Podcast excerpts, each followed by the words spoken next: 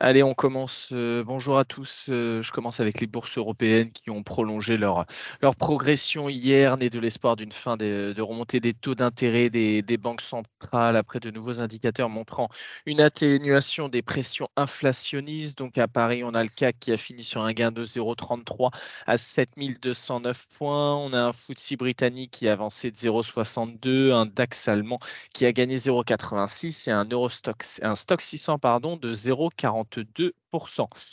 Donc on a le phénomène se constate également en Europe avec l'inflation, un ralentissement de l'inflation en France qui est ressorti à 4,5 sur un an en octobre, à 1,8 en Italie et à 4,6 en Grande-Bretagne. Et parallèlement, la demande faiblit puisque la production industrielle en zone euro a reculé de 6,9% sur un an en septembre, selon l'Eurostat, tandis que la Commission européenne a abaissé de 0,6% sa prévision de croissance pour le bloc cette année.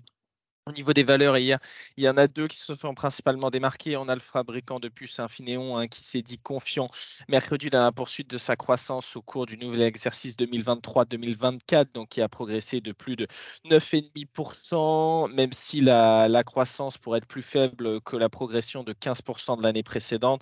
Le T1 a démarré faiblement avec une baisse attendue des ventes dans tous les segments, à l'exception des divisions auto et électromobilité. De l'autre côté, c'est Alstom qui est toujours plombé par ses difficultés commerciales et financières, qui a dévissé de plus de 15% après avoir annoncé mercredi un plan de réduction des coûts. Le groupe ferroviaire se donne pour objectif une réduction de sa dette de 2 milliards d'euros d'ici mars 2025. Aux États-Unis, on a une bourse de New York qui a fini en légère hausse après la très belle séance de mercredi. Donc, on a la publication de données qui a forcément, sur l'inflation, qui a continué à faire progresser avec l'espoir que la Réserve fédérale ait terminé sa campagne de hausse de taux. Et on avait également encore quelques résultats. Donc, on a Dow Jones qui a gagné 0,47%.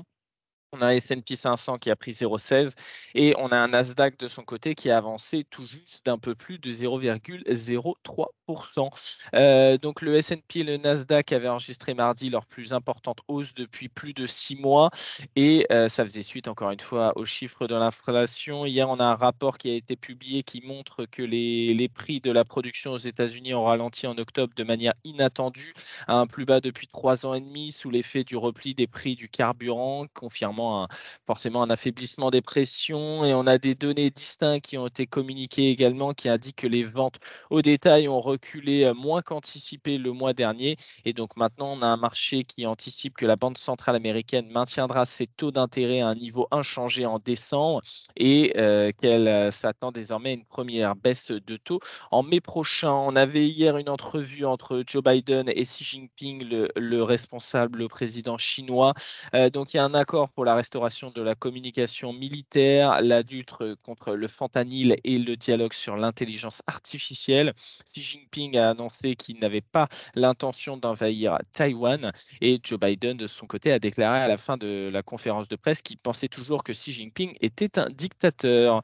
Au niveau du Sénat, on a le Sénat qui a approuvé le texte permettant le financement du gouvernement jusqu'au début de l'année, donc laissant à Biden le soin de ratifier et ainsi éviter le shutdown. Et enfin, on avait, comme je vous disais, des résultats d'entreprise. Donc, on a Target qui a bondi de plus de 17,8%, enregistrant son plus important pourcentage de hausse depuis août 2019, après avoir communiqué une prévision de bénéfices supérieure aux attentes pour le trimestre actuel, citant un allègement des coûts dans ses chaînes d'approvisionnement. Et en aftermarket, on a deux valeurs qui ont subi du dégagement assez net. On a Cisco System qui perdait un peu plus de 11% en annonçant un profit warning pour l'année. Et on a Palo Alto qui perdait 6% avec une prévision de facturation annuelle qui était décevante. Au niveau de l'Asie ce matin, on a le Japon qui termine en légère baisse. On est en légère hausse en Corée du Sud et en Inde. Et au niveau de Hong Kong et de la Chine, on était en légère baisse à Hong Kong et à l'équilibre en Chine continentale. À noter que les statistiques sur les prix de l'immobilier chinois ont connu en octobre une baisse, donc de moins 0,38%, ce qui est leur plus forte baisse depuis 8 ans, indiquant que la crise immobilière en Chine s'aggrave, même après les premières mesures gouvernementales. Au niveau de la micro sur la large cap ce matin, on avait les résultats de Siemens avec un chiffre d'affaires au T4 qui est ressorti supérieur au consensus à 21,39 milliards. Au niveau de la croissance organique, on est également largement supérieur, donc ce qui fait qu'on a un EBIT qui ressort supérieur au consensus, donc dans l'ensemble les résultats sont bons, la marge est en ligne avec les attentes et ce qui fait qu'on a un bénéfice net à la fin qui ressort également en ligne. Au niveau des commandes, on est supérieur aux attentes, on ressort à 21,80 milliards, supérieur au consensus qui l'attendait à 19,37, et donc au niveau du dividende, on est également supérieur, et à noter que le groupe travaille sur un projet de scission de sa division Innomotics.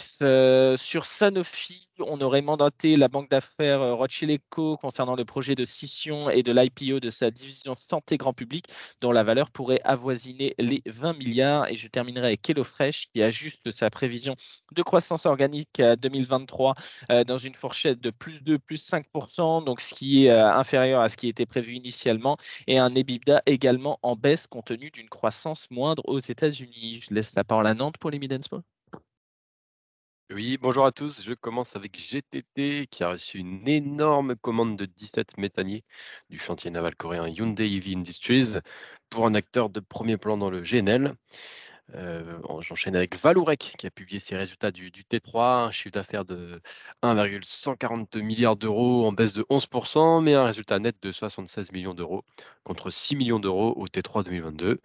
Le spécialiste des tubes en acier sans soudure pour les pétrolières en a profité pour rehausser son objectif de résultat brut d'exploitation en passant d'une fourchette de 950 millions à 1,1 milliard contre maintenant une fourchette de 1,075 milliard à 1,175 milliard d'euros. Et enfin la small Reworld Media, le spécialiste des médias thématiques, notamment Autoplus ou Top Santé, a publié son chiffre d'affaires T3 à hauteur de 129,2 millions d'euros. Croissance de 9%.